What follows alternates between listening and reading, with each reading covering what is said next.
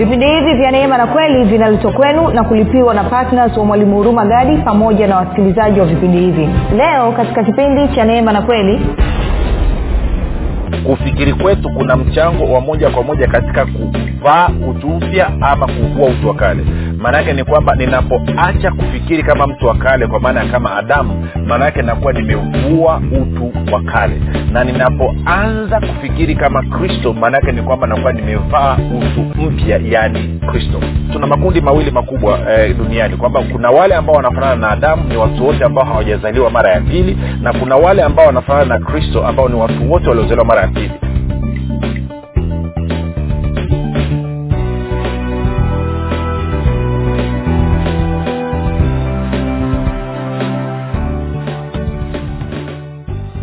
popote pale ulipo rafiki ninakukaribisha katika mafundisho ya kristo kupitia vipindi vya neema na kweli. Jina langu naitwa huruma gadi. Nafuraha kwamba umeweza kuungana nami kwa mara nyingine tena ili kuweza kusikiliza kile ambacho bwana wetu yesu kristo ametuandalia.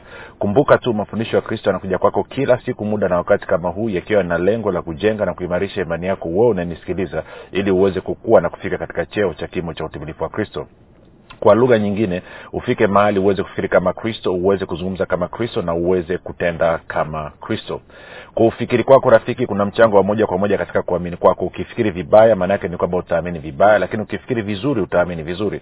Hivyo basi ili uweze kufikiri vizuri huna kuwa huna kufikiri kama kristo. Na ili uweze kufikiri kama kristo huna budi kuwa mwanafunzi wa kristo. Na mwanafunzi wa kristo anasikiliza na kufuatilia mafundisho ya kristo kupitia vipindi vya neema na kweli tunaendelea na tafakari yetu ya kuangalia somo linalosema unafikiri kama nani? Je unafikiri kama kristo au unafikiri kama adamu na kwa vipindi viwili vilivyopita nimekuwa nimejikita zaidi katika wako kufikiri kwako kuta, kunachangia ama kunaamua utaamini vipi na hivyo kunachangia katika utendaji kazi wako. Na kwa maanao kama utafikiri kama adamu basi ni dhahiri utaamini kama adamu na kupata matokeo kama ya adamu. Ukifikiri kama kristo ni dhahiri utaamini kama kristo na kupata matokeo ya kristo. Lakini video basi tunapatikana katika youtube channel yetu inaitwa mwalimu huruma gadi. Tafadhali nenda pale subscribe ili uweze kuona uweze kuangalia kile ambacho eh, tunakileta kwa njia ya sauti. Lakini ukifika pale tafadhali tunaomba uweze kulike pamoja na kushare ili watu wengi zaidi waweze kufikiwa na mafundisho haya. Lakini pia kama ungependa kupata mafundisho haya kwa njia ya sauti kwa maana ya audio basi tunapatikana katika google podcast katika apple podcast na katika spotify. Pia tunapatikana kwa jina la mwalimu huruma gadi. Ukifika pale tafadhali subscribe lakini pia utakaposikiliza tunaomba uweze kushare na watu wengine zaidi ili injili ya kristo izidi kusonga mbele. Mimi nina wajibu wa kuhubiri na kufundisha injili ya kristo wewe una wajibu wa kuhubiri na kufundisha injili ya kristo. Kwa usiangalie tu alafu ukaacha kushea na watu wengine. Na kama ungependa kupata mafundisho haya kwa njia ya ya ya telegram ama whatsapp basi kuna grupu linaitwa mwanafunzi wa kristo. Unaweza ukatuma ujumbe mfupi tu ukasema niunge katika namba sifuri saba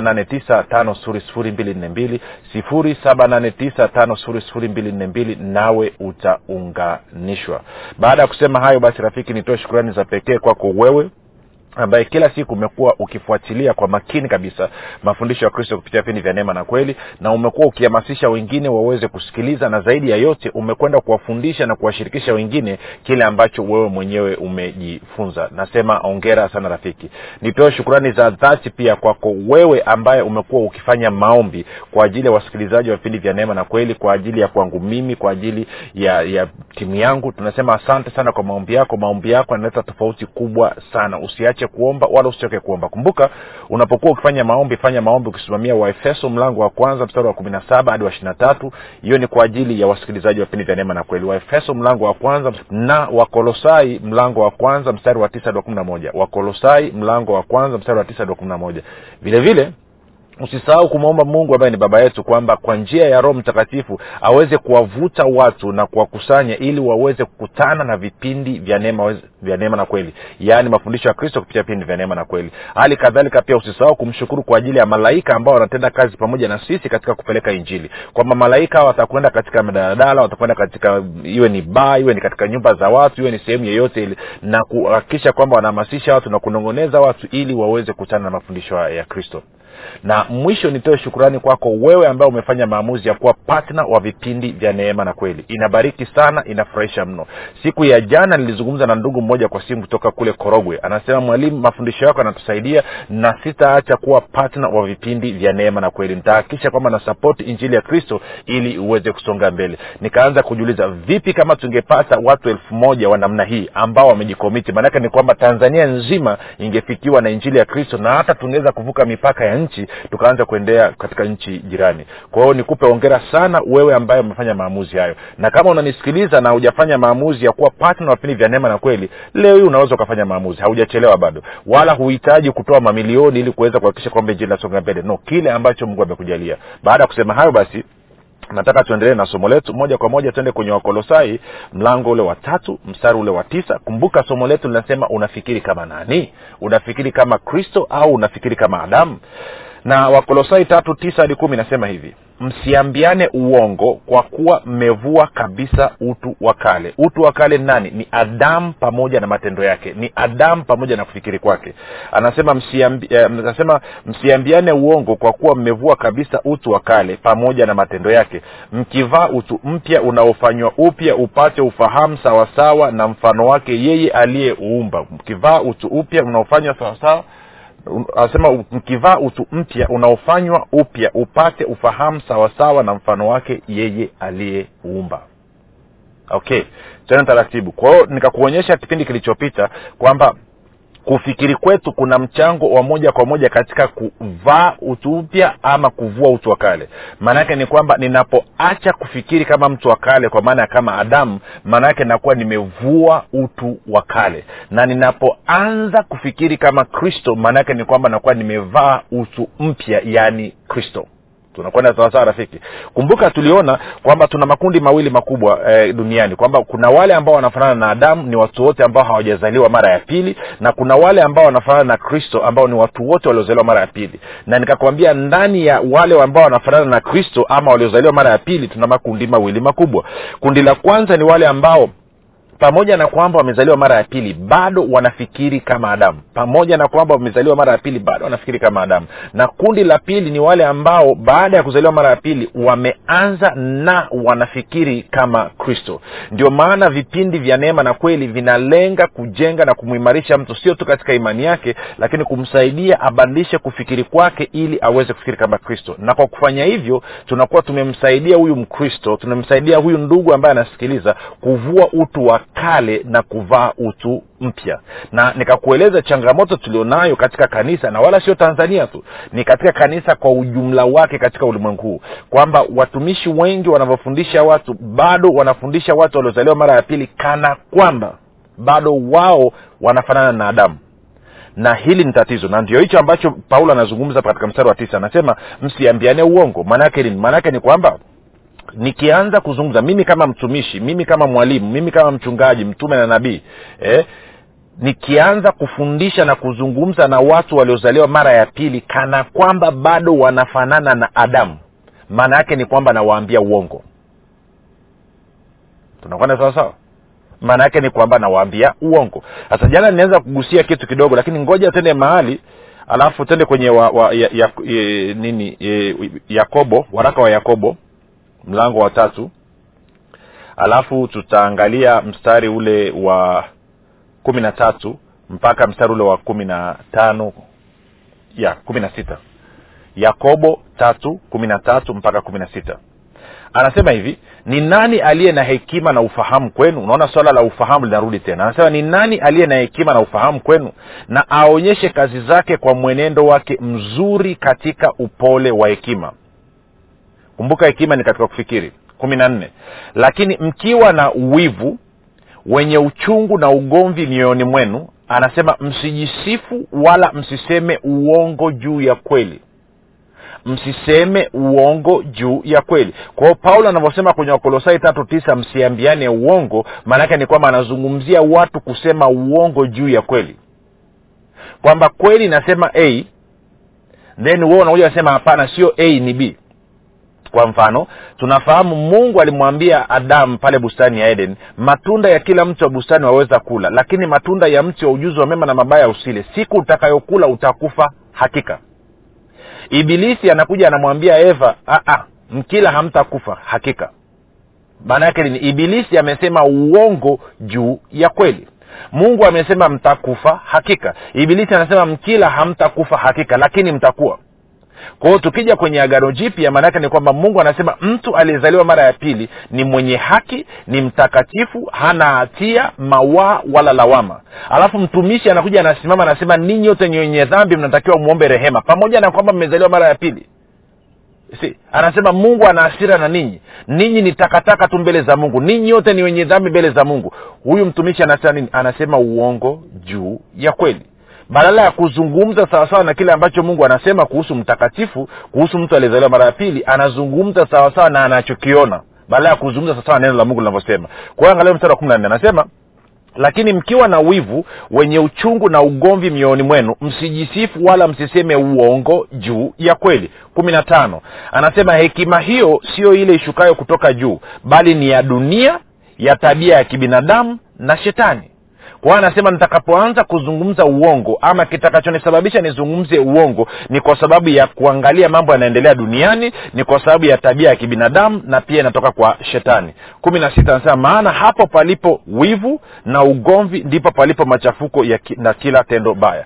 Kwa hiyo anasisitiza suala la kutokusema uongo kuhusu kweli. Sasa tukiwa na hilo kichwani twende nikakupitishe tukarudi kule tulikomalizia jana ambako ilikuwa ni katika yohana eh, injili ya yohana. No sorry matayo matayo matayo mlango wa saba matayo mlango wa saba mstari ule wa kumi na tano tulianza pale tukajikita zaidi kwenye kumi na saba na kumi na nane. Bwana yesu anasema hivi jihadharini na manabii wa uongo.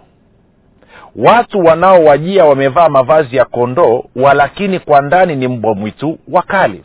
Kumi na sita mtawatambua kwa matunda yao. Je watu huchuma zabibu katika miiba au tini katika mibaruti? Kumi na saba. Vivyo hivyo kila mti mwema huzaa matunda mazuri na mti mwovu huzaa matunda mabaya.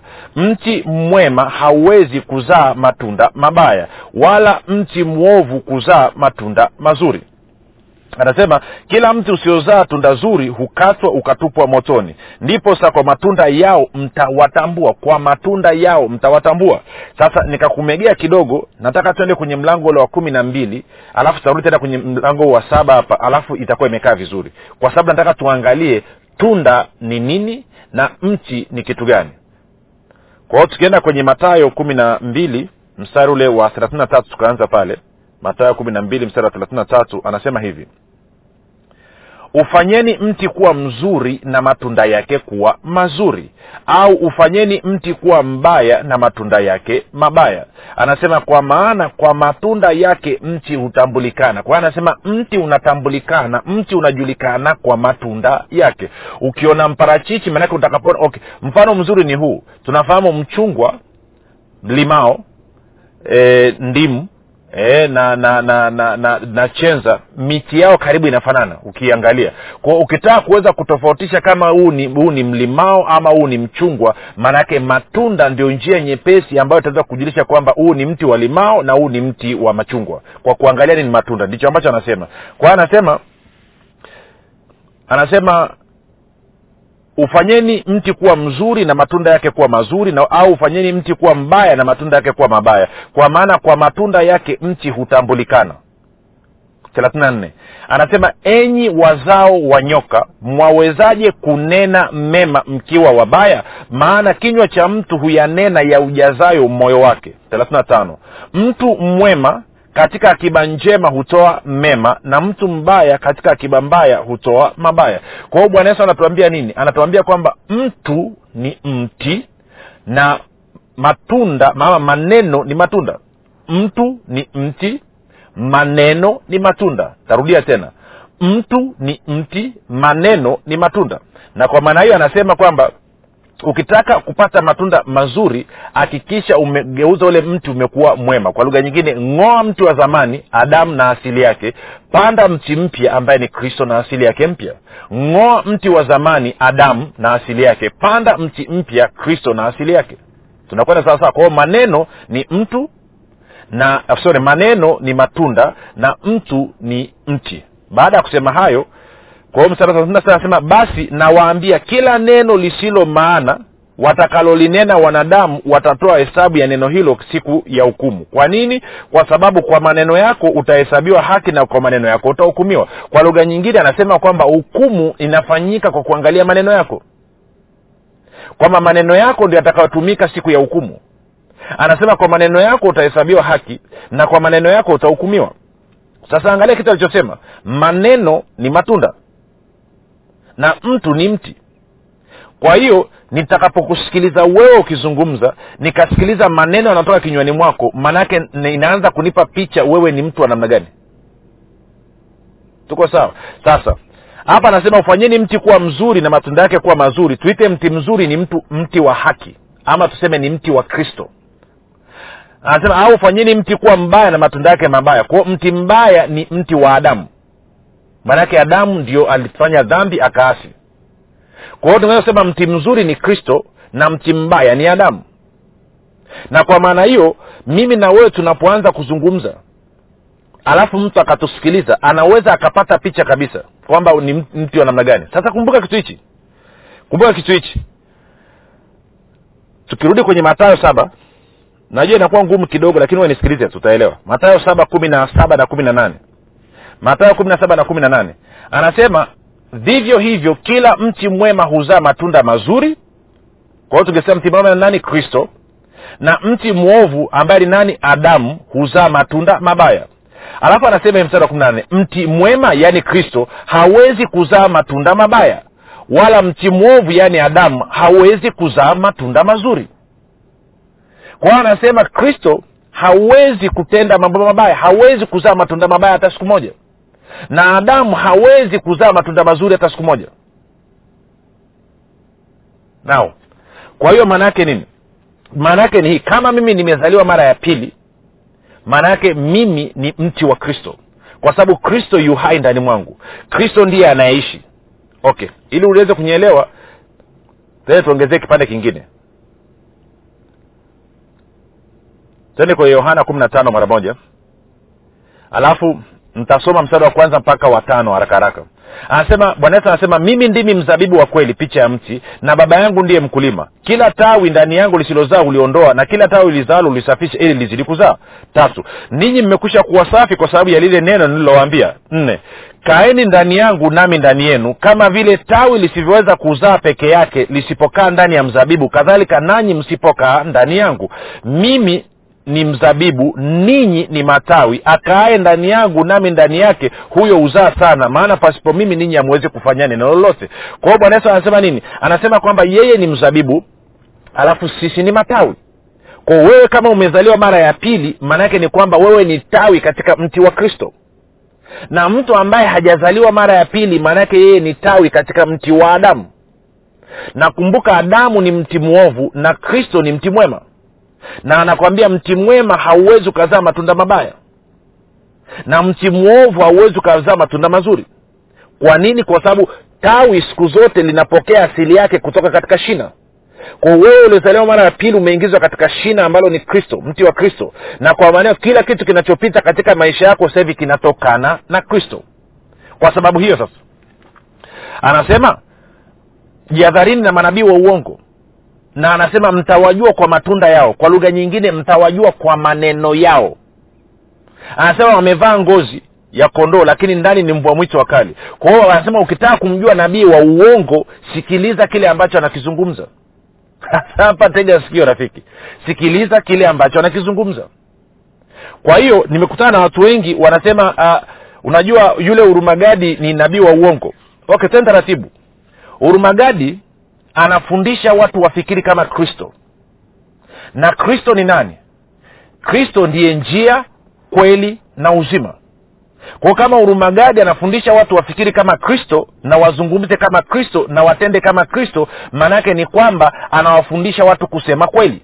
Anawafundisha watu kufikiri kweli. Anawafundisha watu kutenda kweli. Na mtu mwingine anayekuja anakufundisha wewe ufikiri kama adamu na uzungumze kama adamu na utende kama adamu sio tu kwamba huyo mtu ni mpinga kristo lakini pia anakuambia uongo. Na ndio maana paulo anasema msiambiane uongo kwa kuwa mlivua kabisa utu wa kale. Tunakwenda sawasawa kwa hiyo kama urumagadi anakufundisha kufikiri kama kristo kuzungumza kama kristo na kutenda kama kristo unawezaji ukasema yeye ni nabii wa uongo?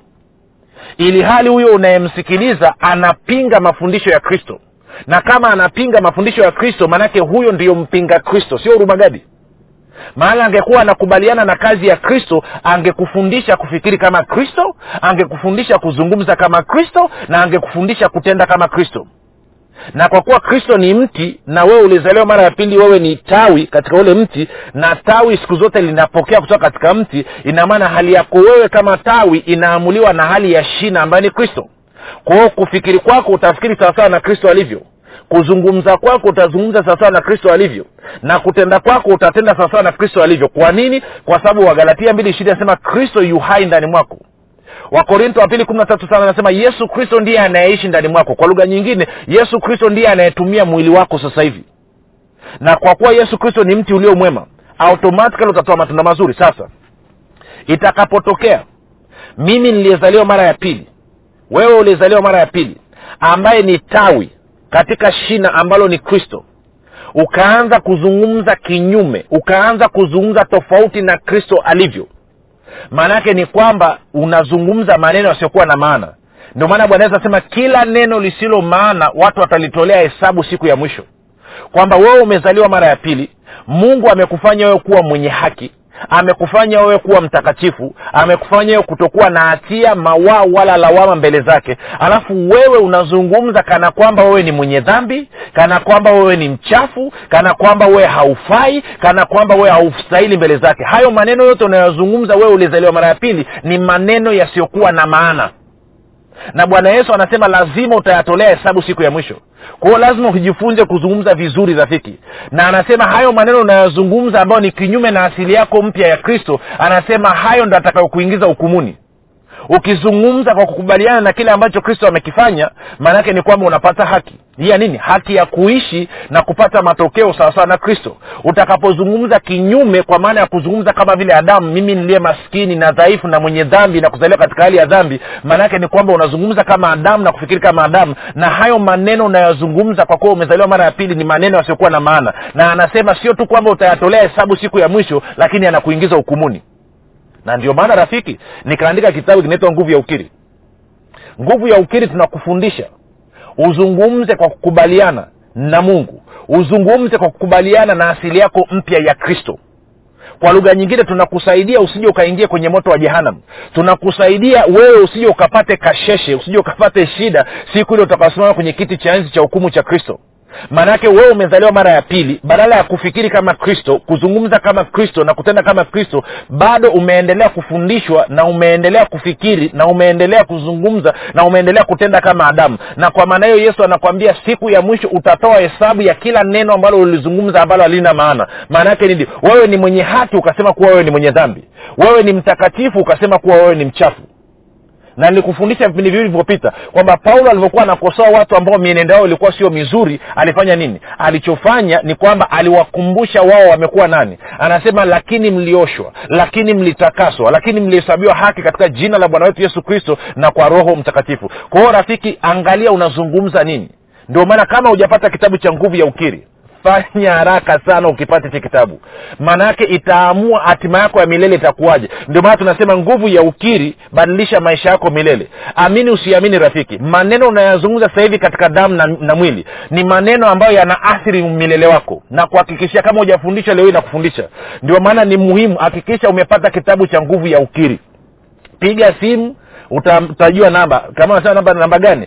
Sifuri saba nane tisa tano sifuri sifuri mbili nne mbili. Sifuri saba nane tisa tano sifuri sifuri mbili nne mbili. Nawe utapata kitabu nakala yako utajifunza namna ya kuzungumza lakini pia nimeweka aina mbalimbali za ukiri ili zikusaidie kuanzisha safari yako ya kuzungumza kama kristo ya kukusaidia kufikiri kama kristo na kutenda kama kristo. Kwa sababu kumbuka kutenda kwako siku zote kunafuata maneno yako na maneno yako siku zote yanafuata kufikiri kwako. Ndio maana nimekiandika kitabu hichi kwa kina kabisa kina sehemu mbili. Sehemu ya kwanza inakufundisha sehemu ya pili imekupa sampo imekupa kiri za kuanzia kufanya mazoezi nikiamini kwamba huko mbele utaongeza ukiri zako mwenyewe. Kwa hiyo rafiki nachosema ni hichi. Wewe ulizaliwa mara ya pili unafanana na kristo.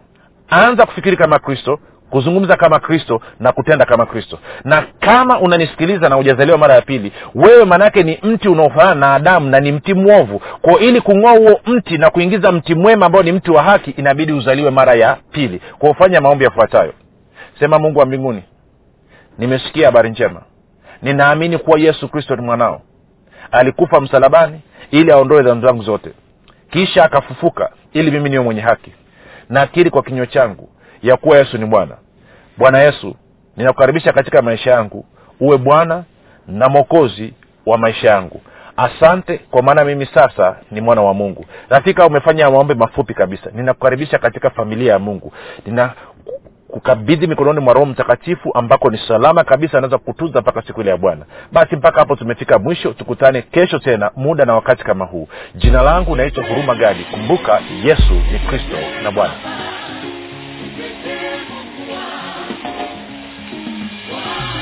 hii ni habari njema kwa wakazi wa arusha kilimanjaro na manyara.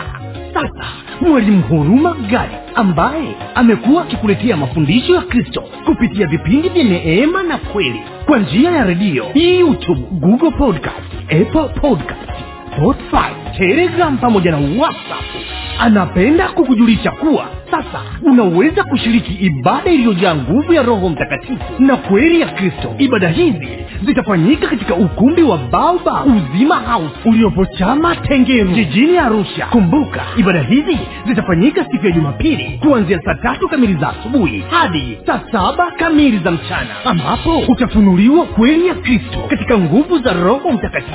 Wagonjwa watahudumiwa na kupokea uponyaji wenye vifungo watafunguliwa na kuwekwa huru. Na kwa siku za jumatano ni ibada ya ushirika mtakatifu pamoja na maombezi. Itakayoanza saa kumi na dakika thelathini za jioni hadi saa kumi na mbili na dakika thelathini za jioni. Ili kushiriki ibada hizi fika katika ukumbi wa baba uzima hausi uliopo chama tengeru au kwa mawasiliano zaidi piga simu nambari sifuri saba sitini na nne mia tano mia mbili arobaini na mbili au sifuri saba nane tisa mia tano mia mbili arobaini na mbili au sifuri sita saba tatu mia tano mia mbili arobaini na mbili.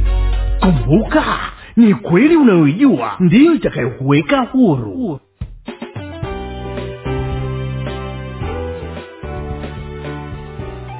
umekuwa ukisikiliza kipindi cha neema na kweli kutoka kwa mwalimu huruma gadi. Kwa mafundisho zaidi kwa njia ya video usiache kusubscribe katika youtube chanel ya mwalimu huruma gadi na pia kumfuatilia katika apple podcast pamoja na google podcast kwa maswali maombezi ama kufunguliwa kutoka katika vifungo mbalimbali vya bilisi tupigie simu namba 7645242 au 7895242 au 6735242